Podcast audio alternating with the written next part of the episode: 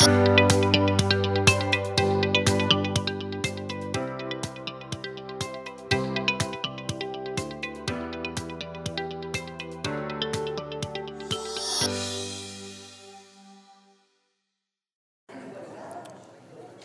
right, everybody, good morning. How are we doing?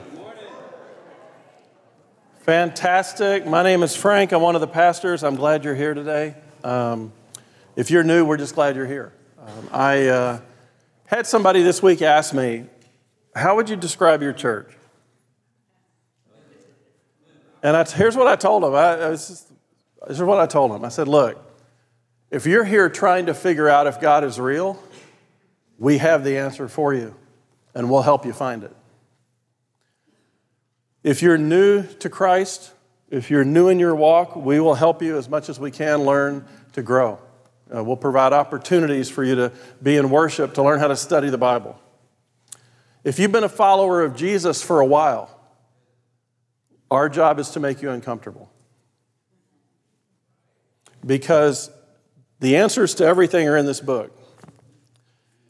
And you get to a point in your spiritual walk where you got to get serious about this book or not. And so I tell people we are dead serious about teaching you how to read this book, how to understand it, and we actually expect you to obey it. Because to know it and to not be looking to transform yourself is not going to help you grow. So, a lot of people, me included, every week when we open this book, get very uncomfortable. But we know it's good. And we open this book saying, God, please show me how you're going to change me this week, because I'm ready to be changed. Too many people claim to walk with Jesus who have no desire to change. So, our church is about learning this book, it's about feeding yourself. And we're in the series called Bible 101. And I talked last week was the introduction. If you want to see that, um, it's on our website. If you want to hear it, it's on uh, Frank Bible Truth Podcast. Um, and it's available on Facebook and YouTube and all over the place. So it's all about how do I learn to study this book? How do I, how do I learn? It seems like there's so much to learn, I don't know where to start. And so we're looking at the book of Colossians. And I want to encourage you to open your Bibles, go ahead and find Colossians. Now, I'm going to give you a clue. It's okay to look at the table of contents. It is. You don't have to look super spiritual like you know exactly where that book is. It's only four chapters long, it's only a few pages long. Find out what page it's on, go there, put your finger there, we'll get to it later, okay? Now, I saw a quote this week that I really liked, and it said this Scripture is God's house and God wants his children to play there. Scripture is God's house, and God wants his children to play there. So, as we open this study today, we're going to learn how to study the Bible by studying the book of Colossians. We learned last week about a general approach to study that I called the four C's. They're not mine, other people call them that too, that help us approach Scripture. And I just want to refresh your memory because we're going to be going over these over and over. The first C stands for content. When you first read scripture, when you first read a book of the Bible, don't try to interpret it. Stop. Just notice what you see and just save it for later. You're a detective at a crime scene. Pay attention to everything.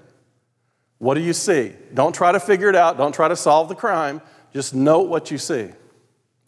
Second is context. What did this mean to the audience that first read it? The infant church was in its developing stage in the midst of conflict and confusion in the first century. Paul's writings reflect this. The churches were disorganized. His letters are full of life. Each letter he wrote was prompted to address a specific people with a specific problem. Paul did not write just thinking of you letters. He wrote, just thinking of you, and oh, by the way, fix this. He wanted to give them practical advice to handle during difficult times. You see, we make the mistake of supposing that Paul sat down and said, okay, I'm going to write another book in the New Testament. He wasn't writing a book for the New Testament. He was writing a book to a group of people who needed help following what God wanted them to do. He was addressing the congregation he was writing to, not some amorphous congregation of future believers who would later read the book. The book is first and foremost to a first century audience. Now, in preaching or teaching from Paul's letters, we must keep in mind that he didn't write these letters as academic briefs.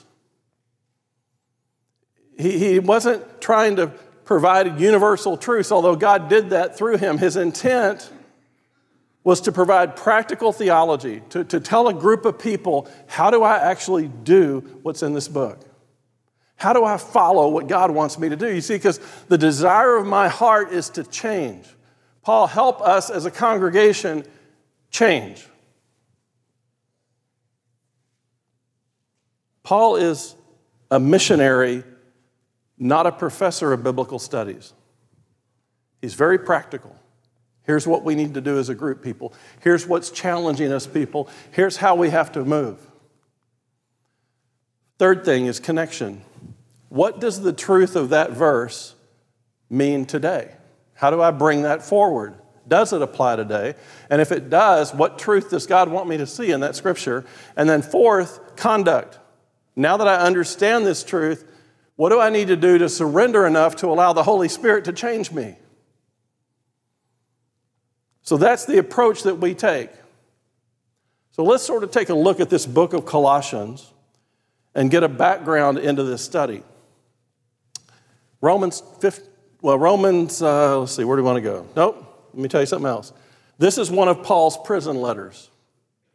Okay, now let me just give you a little clue. this is kind of funny. Pastors always talk about how Paul wrote the prison letters. And they reference that Paul many times was in prison. You know, he did sing hymns, he did reach the jailers, and that's the prison that we picture. But we have to understand that Paul was a Roman citizen. And so when he was arrested in Judea, he actually made a demand to go to Caesar. He wanted to go to Rome. And since he was a Roman citizen, he had that option. He spent time in his entire ministry trying to get to Rome. Rome was the epicenter of the Gentile world. All roads led to Rome, and it was said the sun never sets on the Roman Empire. Like an aspiring actress trying to get to Hollywood, or a country singer trying to get to Nashville, a first century evangelist of the gospel of Jesus had to get to Rome. Paul wanted to go to Rome from day one. Every trade route went through Rome. Ideas from all over the world were explored and discussed there. It's where the thinkers were. If you wanted to change the world, if you wanted to change the way the world thought, you had to get to Rome. If you wanted to understand the world's religions and show people that Jesus is real, you got to go to Rome. Paul had written a letter to Rome already. He hadn't been there yet, but he wrote a letter, and it reads like a defense of the faith. It's a very logical argument and a very outline for what does it mean to follow Jesus. It's his explanation of the essentials of what it means to be a Christ follower. If you want to understand the Christian faith, if you want to understand the reasons behind the things Jesus did and the future eternal impact of your beliefs, read Romans. Or you can listen to a series we did a couple years ago. So let's think about the dates here. Paul took three missionary journeys that we studied in Acts last year.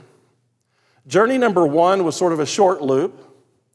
He took that journey in 45 AD. Basically, went out for a while, sort of circled around, came back. That was missionary journey number one, 45 AD, 12 years after Jesus resurrected. Missionary journey number two was in 49 to 51 AD, a bit longer and a much broader loop. Went all the way over to Athens in Greece. Journey number three, just so you can remember it, was in 52 to 57, five years, a longer journey. This is the journey where Paul stopped to be a pastor for several years at Ephesus and others. And it's almost a repeat of the second journey, except he goes more by land than by sea. And I on the opposite side will be. Now, notice for our purposes that none of these journeys included a trip to Rome. Rome is way over there on the left side of the map beyond Macedonia. He didn't get near Rome. Yet throughout Paul's writings, all he talks about is how badly he wants to go to Rome. Paul had planned to go there, but he'd been prevented because he has to bring money back to Jerusalem. This is what people don't really understand about Paul and his teachings. Let me share with you. 20 years after the resurrection of Jesus, the followers in Jerusalem were being persecuted by the Jews. They weren't allowed to be in the synagogue. They were no longer seen as part of the Jewish religion. They were very much seen as their own sect. They were ostracized by the Jewish people and therefore punished by both the Jews and the Romans. People who stayed in Jerusalem as followers of Jesus were under intense persecution during the time Paul's making his journeys. Pastors often idolize the church in Acts as this great group commune who got together and shared everything. That's really not the way it was. In reality, it was more like an isolated COVID lockdown of the followers of Jesus. They had to share everything because they couldn't shop. They had to share everything because they didn't have jobs. They were dependent on people bringing them resources because they could not manage themselves. They couldn't work, they couldn't go to the synagogue, they could barely be seen on the street. They were ostracized by Jews, hunted by Romans. It sounds like because they shared everything, it was just this great, wonderful experience. They weren't allowed to go to any of the Jewish festivals, the temple, the social gatherings. Many followers of Jesus in Jerusalem fled the persecution, and that's what took the gospel to the world. But Paul felt like it was part of his mission to go collect money from Gentile believers around the world and send it back to Jerusalem. His missionary journeys were primarily focused on spreading the word, reaching the Gentiles, but he was also on a fundraising tour. It was very important to him that the church in Jerusalem survive. Romans 15, verse 22. Paul, writing to the Romans, he's not yet been there. This is the reason why I've so often hindered from coming to you. But now, since I no longer have any room for work in these regions, and since I have longed for many years to come to you, I hope to see you in passing as I go to Spain, and to be helped on my journey there by you once I've enjoyed your company for a while. Towards the end of the letter to Romans in 57 AD, Paul is 500 miles away from Rome. He's dreamed his whole ministry life about going to Rome, going to the great theaters there, and preaching about Jesus. He says his, well, his ministry life, he's done that. He says his mission plants essentially no longer need him. The church at Ephesus is running, the church at Colossae, Thessalonica, Corinth, they're all doing well. He tells them he hopes to see them on his way to Spain. It sounds like he's planning on taking his third missionary journey to Europe. He's probably only two weeks or so away from Rome. He's as close as he's ever been. No doubt the Romans were beginning to prepare for the arrival of Paul to Rome. He would have been famous by now.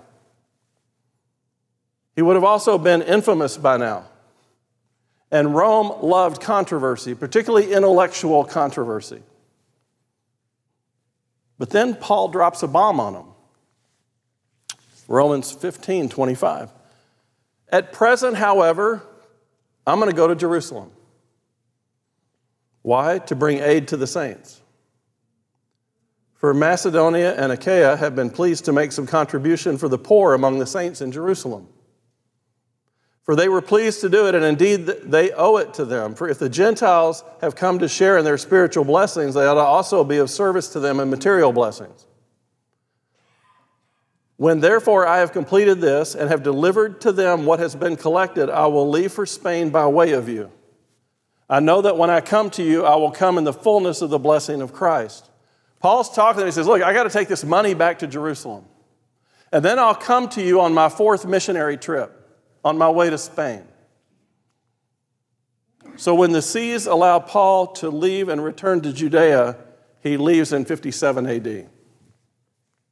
Now remember, we're still only 25 years after the death of Christ, right? And the Christians are already being persecuted in Jerusalem.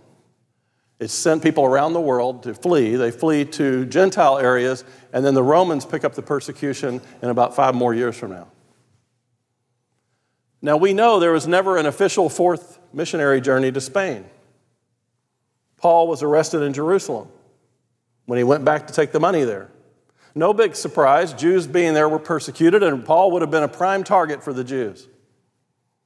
Paul knew that, and everybody knew that. Paul, the former Jewish leader, the former student of uh, Gamaliel, the former Pharisee, the one who was the, the student of all students, the one who had persecuted people of the way, and now he's become a Christian. He's taking this message not only to Jews, but to Gentiles, and he walks back into Jerusalem. You can imagine the reception waiting for him. On the way back, Paul decides to stop and see the elders from the church in Ephesus. He had spent about three, two to three years in Ephesus. This was his church. On the way back, he stops and he meets the elders of the church on the beach. Acts 20, 22. And now, behold, I'm going to Jerusalem, constrained by the Spirit, not knowing what will happen to me there, except that the Holy Spirit testifies me that in every city that imprisonment and afflictions await me. But I do not account my life of any value, nor as precious to myself, if only I may finish my course in the ministry that I received from the Lord Jesus to testify to the gospel of the grace of God. And now, behold, I know that none of you among whom I have gone about proclaiming the kingdom will see my face again. He turns to the elders at Ephesus and he says, I'm going to Jerusalem. It's not going to be good, and you're never going to see me again. Verse 36 And when they'd heard these things, they knelt down and prayed with them all. And there was much weeping on the part of all. They embraced Paul and kissed him being sorrowful most of all because of the word he'd spoken that they would not see his face again, and they accompanied him to the ship. So, Paul's goal is to go to Jerusalem for the Feast of Pentecost, spring of 57 AD. He goes to the temple on that day and is immediately arrested. Verse 30 sounds a lot like what happened to another leader who went into the temple 25 years prior. Talking about Paul now, here's what happened when he went into the temple. Verse 30. Then all the city was stirred up and the people ran together. They seized Paul, they dragged him out of the temple, and at once the gates were shut. As they were all seeking to kill him, the word came to the tribune of the cohort that all Jerusalem was in confusion. He at once took soldiers, this is the Roman leader, he at once took soldiers and centurions and ran down to them. And when they saw the tribune and the soldiers, they stopped beating Paul. Then the tribune came up and arrested him and ordered him to be bound with two chains. He inquired who he was and what he'd done. Some in the crowd were shouting one thing, others shouting another. Does this sound like anything we've seen before? And he could not learn the facts because of the uproar. He ordered them to be brought into the barracks. And when he came to the steps, he was actually carried by the soldiers because of the violence of the crowd, for the mob of people followed, crying out, Away with him. From this point on, Paul is under arrest until his death. At his trial, his argument was so convincing that they probably would have let him go had he not appealed to Caesar. You see, what he finally said was, I'm a Roman citizen. You can't do this to me. I have the right to go to Rome and plead my case in Rome. He demanded that they let him go to Rome and preach the gospel. Now, do you remember when Jesus was in front of the crowd? And he turns to the crowd and he says, This man is innocent. What do you want? And they say, Crucify him. Acts 26 30. Then the king rose, and the governor and Bernice, and those who are not our Bernice, anyway, and when they had withdrawn, they said to one another, This man is doing nothing to deserve death or imprisonment. And Agrippa said to Festus, just like Pilate said to, yeah, okay. This man could have been set free had he not appealed to Caesar. The year is now 60 AD. Paul is taken in chains by boat to Rome. It's really his fourth missionary journey. He has a shipwreck at Malta, which is really interesting, but we're going to skip it for today. And he arrives in Rome. Here's what happens when he arrives in Rome Acts 28 14. Now, there we found brothers and were invited to stay with them for seven days. So we came to Rome. And the brothers there, when they heard about us, came as far as the Forum of Appius and the three taverns to meet us. On seeing them, Paul thanked God and took courage. And when we came into Rome, Paul was allowed to stay by himself with a soldier who guarded him. We call Paul's time in Rome as his prison time. It preaches well, but he's a Roman citizen. under house arrest. He could go almost anywhere he wanted to go. He could do almost anything he wanted to do. He could have visitors. He could receive gifts. Uh, he could write letters. He just had to have a guard with him. It's a lot like having an ankle bracelet on, I guess, today. Verse 23 When they'd appointed a day for him, they came to him at his lodging in great numbers. From morning till evening, he expounded to them, testifying to the kingdom of God and trying to convince them about Jesus, both from the law of Moses and from the prophets. He's on a missionary journey. This is what Paul does. Not exactly Alcatraz. He lived there about two whole years at his own expense and welcomed all who came to him, proclaiming the kingdom of God and teaching about the Lord Jesus Christ with all boldness and without hindrance. So Paul's in Rome. It's in his time of house arrest. It's his Roman citizenship that allows him to preach in Rome. Otherwise, he would have been fed to the lions at the Colosseum because that's where every other Christian was going. They were either being fed to the lions or they were being torched in the street as nightlights. He was in a horrible place for a believer to be, but he's a Roman citizen. It's incredible how God organizes little details of our lives that play out in his mission. Paul was in Judea, grew up Jewish. However, he happened to have Roman citizenship. He knew his time was going to end, though. Don't, don't act like he didn't have any idea. He knew he'd be killed in Rome. He was facing death. He would die at the hand of Nero in AD 64, most likely, because Nero torched Rome and then blame the Christians for it. And we don't hear from Paul any point after that. Do y'all remember what book we're studying, by the way? Colossians. Did you hear me talk about Colossians at all since we started? Not except to say that it was a book written in Rome about 62 AD. That's the first lesson I want you to learn about Bible study. No book stands alone. You don't just read the book of Colossians. You have to understand how the book of Acts ties to the book of Colossians, how the book of Romans ties to the book of Colossians, how all these books were not written independently, they all interact together. If you're not flipping pages back and forth or clicking your mouse, then you're probably not studying because you have to understand the context of the letter. It had to be understood in the historical record of Paul's journeys. And it has to be understood in the context of where Paul is right now. Paul is in Rome. I can guarantee you that's going to shape the way he writes his letters. I know that because I can tell you that depending on what season our church is in, my sermons teach to that season. Paul is in Rome. I guarantee you that the things that are going on in Rome are going to be in his writings at some level. Now, you may have noticed the mission trip maps that we put up earlier. Something odd about that, I never showed you where Colossae was, did I? Let's look at where Colossae is. Now, you'll notice that Colossae is really not on Paul's trail. Paul didn't go to Colossae on his first missionary journey. He didn't stop by on his second, never made it there on his third. Paul's never been to Colossae, never planted a church there, never converted a single Gentile there.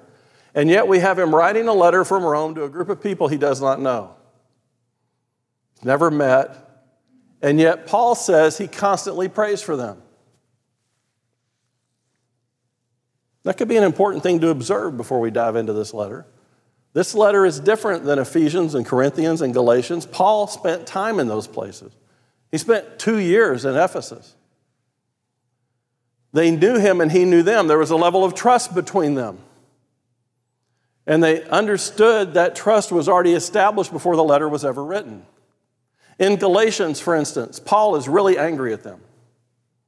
And without all the niceties he normally puts in the front of his letters, where he's like, you know, I praise God for your faithfulness, I've been praying, all that stuff. Here's what he says I'm astonished that you're so quickly deserting him who you called in the grace of Christ and are turning to a different gospel. Not that there's another one, but there are some who trouble you and want to distort the gospel of Christ. Paul's rebuking them. Now, I say it all the time that you can't make demands without a relationship. You've got to know people before you can expect them to follow rules. You've got to understand. That's why God says at the beginning of the Ten Commandments, I am the Lord your God. The relationship's established. Now, here's the rules, right? If you have a child, you're my child. I can tell you what to do. The relationship's established. There's trust developed. Somebody you don't know comes up and starts telling your child what to do. Mama bear is going to attack because there's no relationship, right? How often do you hear somebody say, Well, who, is, who are they to tell me what to do? What they're saying is there's no relationship. In this letter, Paul doesn't have a relationship with them. That's different than every other letter. Can you imagine if Paul had written a rebuke like that to the people in Colossae and he'd never met them? You see, when we read a book of the Bible, we have to try to understand the context. We have to look at everything we can look at through the other books in the Bible, and then we learn from the book itself. Turn in your Bibles to Colossians chapter 1, verse 6. I'm going to read out of the ESV. Indeed, in the whole world it is bearing fruit and increasing, as it also does among you since the day you heard it and understood the grace of God in truth. Just as you learned it from Epaphras, our beloved fellow servant. He's a faithful minister of Christ on your behalf and has made known to us your love in the Spirit. And so, from the day we heard, we've not ceased to pray for you, asking that you may be filled with the knowledge of His will in all spiritual wisdom and understanding. Go to chapter 2, verse 1. For I want you to know how great a struggle I have for you and for those at Laodicea and for all who've not seen me face to face. So Paul doesn't know them, but he knows their pastor, Epaphras. And he's told Paul about the church at Colossae. Now, that's a name we need to study and pay attention to. Epaphras. Now, I'm going to give you clues as we go along, things that will help you in your Bible study, websites or whatever. So I'm going to give you one right here, okay? Write it down somewhere in that notebook you brought or somewhere else. Biblespeak.org. Biblespeak.org, okay? Here's what this thing is it's incredible. Speak, speak, S P E A K, Biblespeak.com. If you ever see a word in the Bible and you don't know how to pronounce it, Biblespeak.com. Every word, every name, every place. Org, I'm sorry, org. Biblespeak.org. Okay? Just a little clue for you. You'll have fun playing with it once you know it's there. So, anyway, there's this pastor. In Colossians 4, you can head there, verse 10. Aristarchus, my fellow prisoner, greets you, and Mark, the cousin of Barnabas, concerning whom you've received instructions. If he comes to you, welcome him. And Jesus, who's called Justus. These are the only men of circumcision among my fellow workers for the kingdom of God, and they've been a comfort to me. What's Paul saying? These are the only Jews left in my group. These are the only men of circumcision. Others are Gentiles. Epaphras, who is one of you, a servant of Jesus Christ, greets you, always struggling on your behalf in his prayers, that you may stand mature and fully assured in the will of God. For I bear him witness that he has worked hard for you and for those in Laodicea and Hierapolis. Okay, so Paul's talking about their pastor. Their pastor is with him in Rome. Now, I told you we pay attention to things, right? When we read the Bible, we study the Bible. Why is their pastor in Rome? How long has he been there? Why wasn't he with them down in Colossae? What has he told Paul about his congregation? Because here's the thing we know Paul only writes letters if something's wrong. Right? So this pastor is telling Paul about a church he's never seen, people he's never met. Paul seems to go out of his way to validate the pastor. Okay? And at the same time, he's telling them, Your pastor's here, he prays for you every day, he cares about you every day. And you have to start asking yourself a question why isn't he with them then? What's going on here? Okay? We learn that Epaphras is not Jewish, he's a Gentile. He's one of them, he says. And he worked hard for them, not only in Colossae, but in Laodicea and Hierapolis. So that should trigger our mind to go, wow, where are those places? So we dive in a bit. Where are they? Let's look at the map. Now, Colossae doesn't even make the map. But I will tell you, it's just down from Laodicea. Philadelphia makes the map. We know Ephesus, Laodicea, and Philadelphia because there are some of the churches that the seven letters of Revelation are written to. Okay? Now, who is Epaphras and how does he know Paul? Why is he with Paul in Rome and not in Colossae with his church? When was Paul near Colossae? How did these two men ever meet? Paul's never been there. These are the kind of questions you begin to ask. I mean, here's how I know we can all do this, okay? When you find something on Facebook, you guys are researchers like I've never seen before. You can go to this place and this place. You can find out if it's true or not. You find out where it came from, who did it, what they. I don't even know how to use Facebook. You guys are like digging in, finding the answers quickly. Take the same mindset and apply it to Scripture. Where are those places? Don't just skip over the names. Where are they? How do you pronounce them? What can I learn about them? If it's in the Bible, there's a reason these three cities are mentioned. No reason not to. Not a word in the Bible is wasted. You have to learn to process. You have to, what do I see? I see three cities. I don't know what it means. Okay, I need to pay attention to that. Now, here's the deal you may study the cities this time and learn about the cities. Three years later, you may come back to Colossians and go, Oh, I already know about that. I remember looking that up. What did I learn? Okay, and you skip over it and you move to something new. So let's go back to the missionary journeys.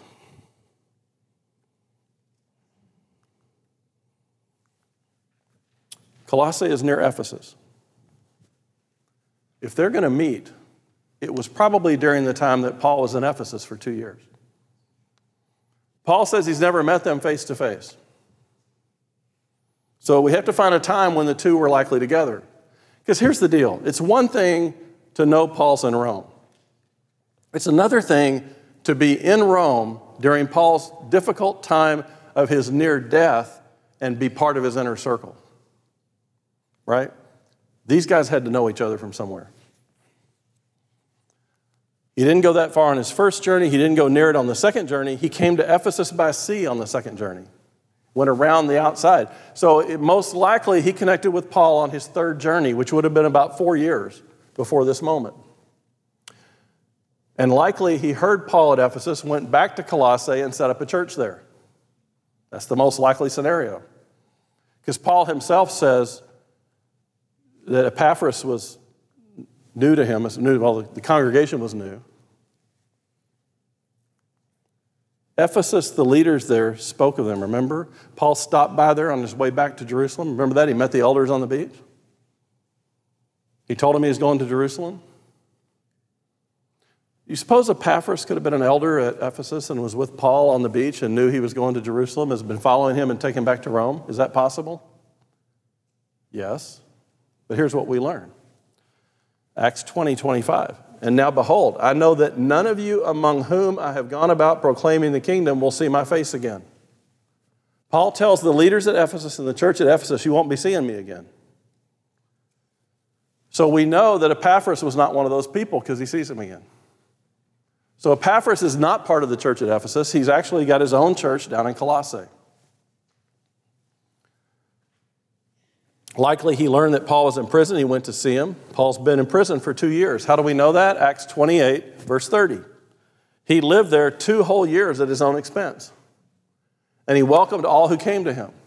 What I want to show you here is that most of the time, Scripture interprets Scripture.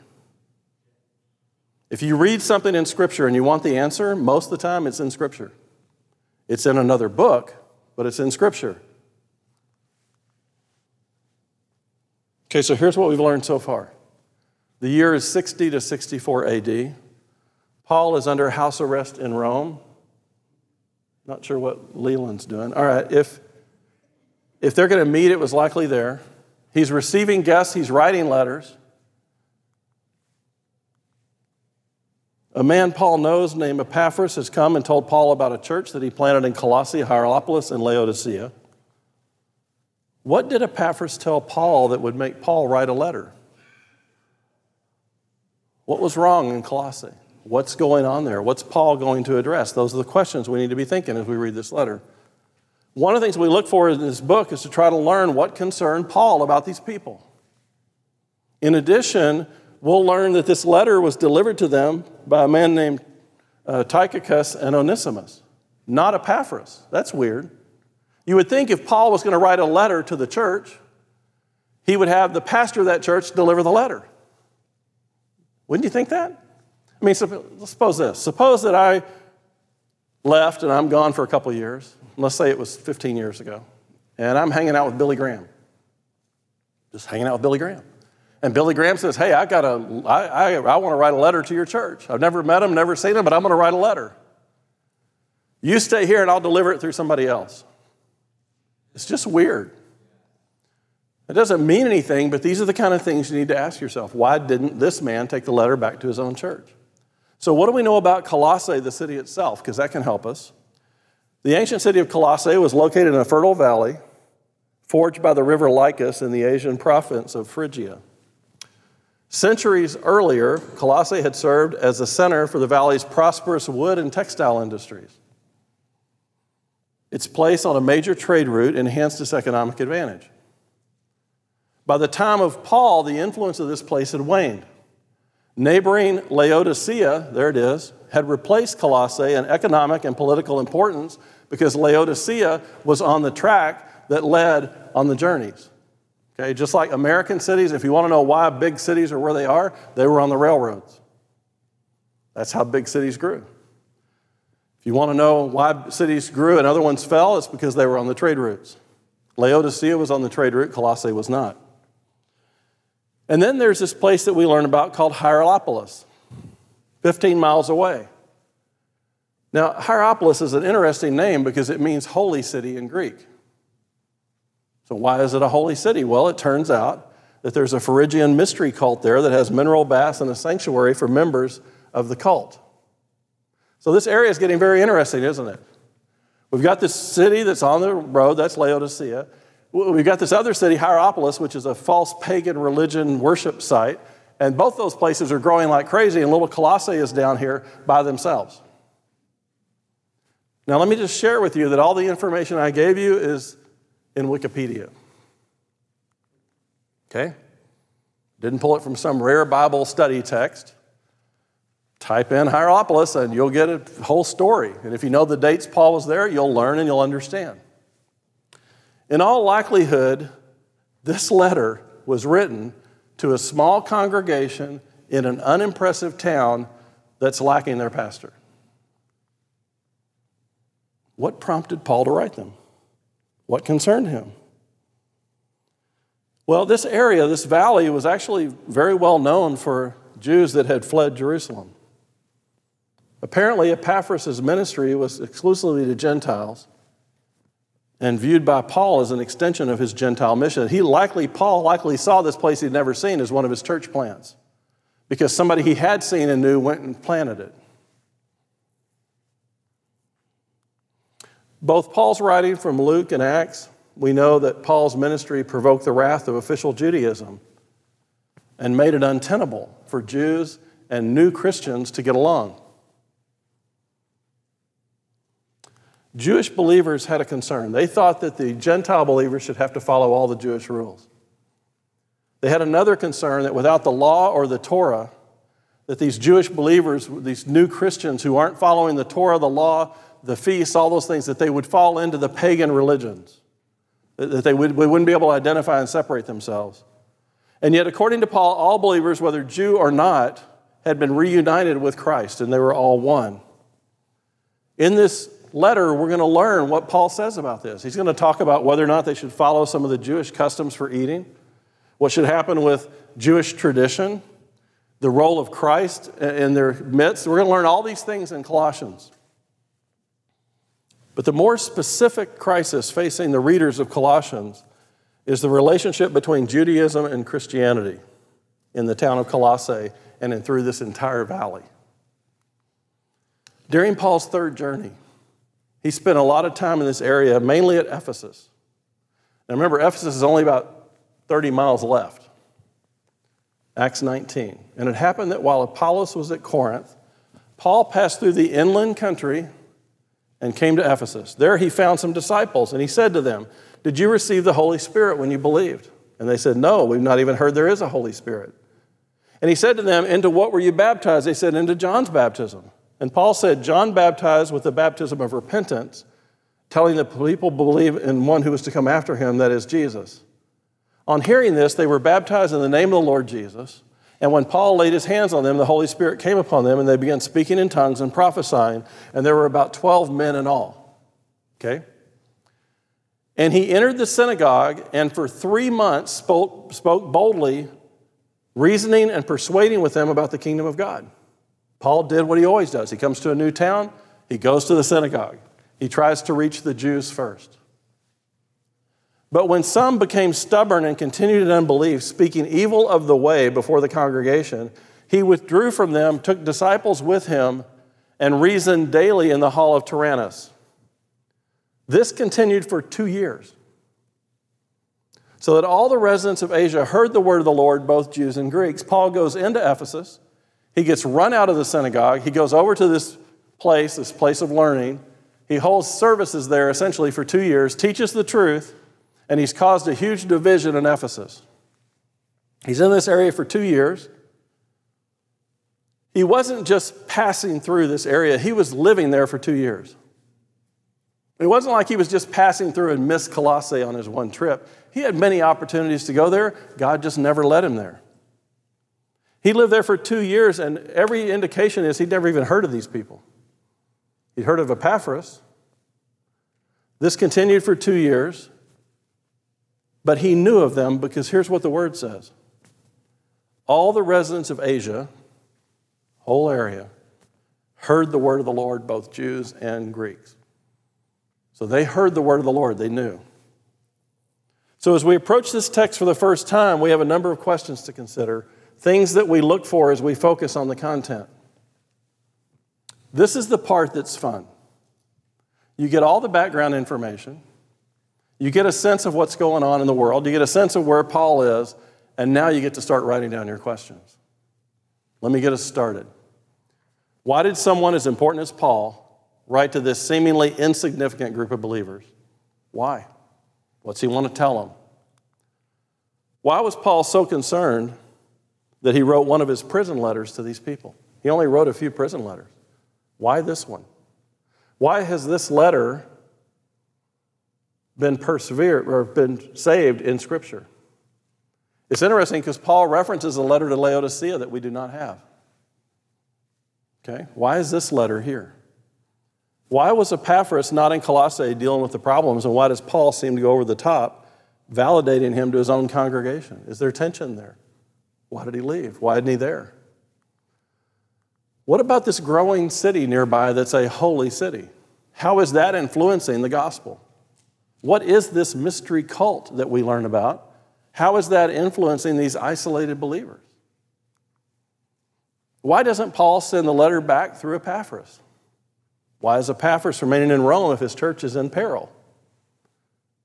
Why does he stay in Rome praying for them instead of going home and ministering to them? The church at Ephesus is relatively solid. Why not send someone from there to go intervene in this church plant? So here's what I want to do. We're just going to be very informal here for a minute. What questions do you have? What have we been learning? What, of all the things I've said, what are you starting to wonder? What kind of things have come to your mind? We're all friends here, it's good.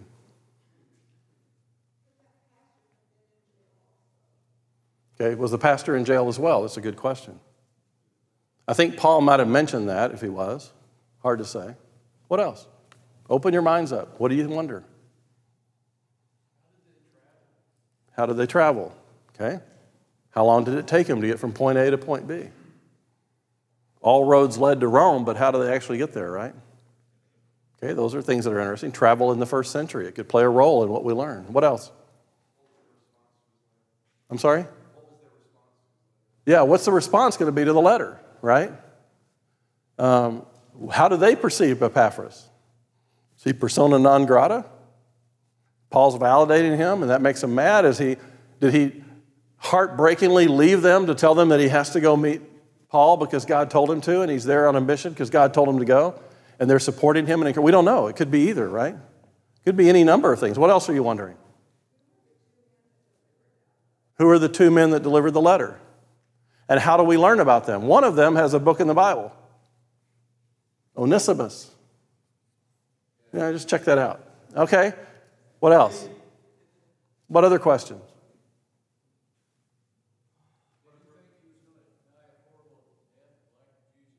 Okay, did Paul think he was going to die a horrible death like Jesus? Okay. What about the parallels between what happened to Jesus in the temple and what happened to Paul? What does that tell you, and why is that in Scripture? Okay, well, here's something that's very important. Did the Jews learn from their lesson about what they did with Jesus? Well, 20 years later, they're presented with a very similar concept and they fail it again. Is that necessary for biblical justice? Perhaps. But here's the deal, and I've preached this so many times um, it was God's ordained will that the message would go to the Jews and then to the Gentiles, and there'd be a period. And then the message comes back, and the Jewish people come back, okay? A lot of people out there teaching a lot of crazy stuff about the Jewish people. Uh, there are brothers and sisters, many of them in Christ, and they will be when they return, right? What else do we need to know about this?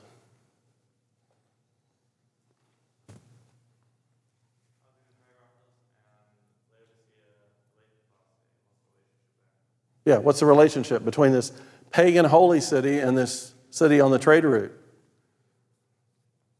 Why did the church exist at Colossae and not Laodicea? Why didn't they move? Is it possible that this little church in Colossae survived because they were isolated? Maybe they don't have the influence of Laodicea. Maybe they don't have the influence of Hierapolis as much as before. See, the church at Ephesus was a church gone wild. If you remember, they had the, the temple to Artemis, they had the, the whole pagan worship thing go on. And it was a crazy city, just like Corinth. But here's this little isolated group of people. How do you think they received the letter?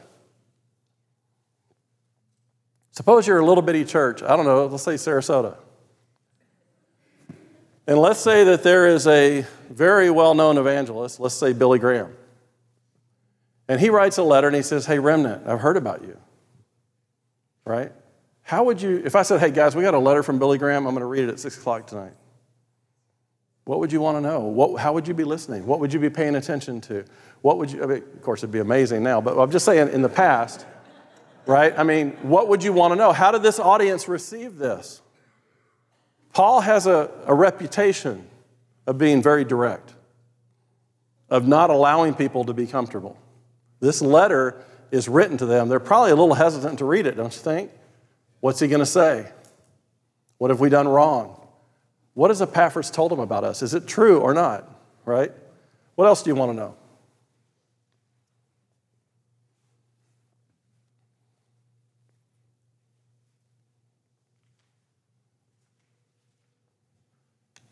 Oh, come on, somebody.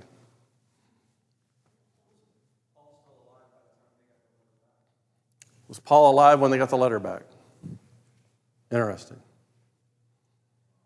Yeah, we don't know exactly what year Paul died. We think it was between 62 and 64. Okay?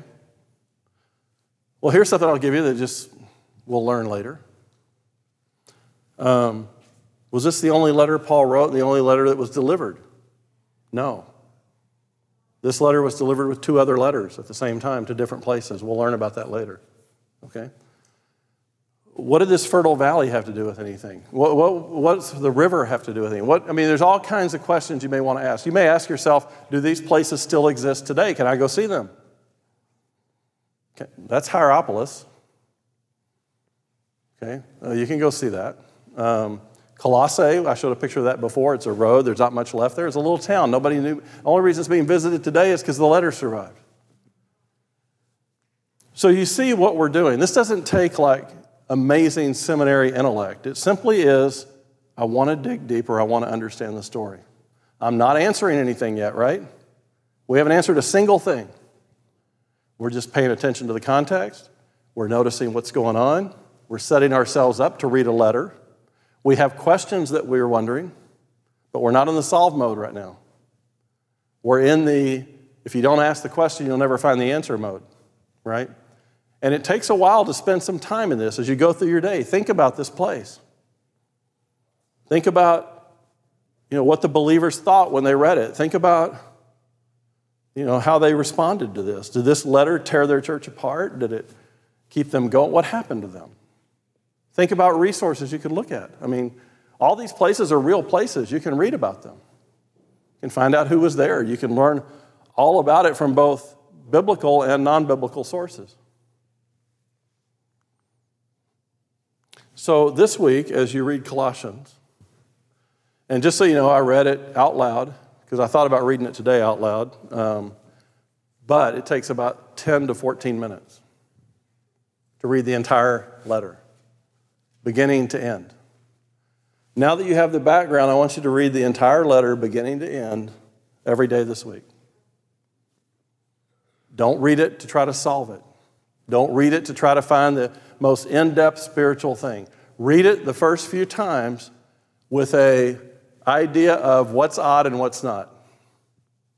What do I need to know and what do I not need to know? If places are named, write them down. If names are given, write them down. And then just read the book. I'm sitting in a first century audience. Paul has written a letter. He's in Rome. Our pastor is with him in Rome. We're a small little church in the middle of nowhere. We're not even on the trade routes. Yet Paul has written to us. What, what can we see? Ask the Holy Spirit as you read the Bible, show me what you want me to see. Teach me what you want me to know.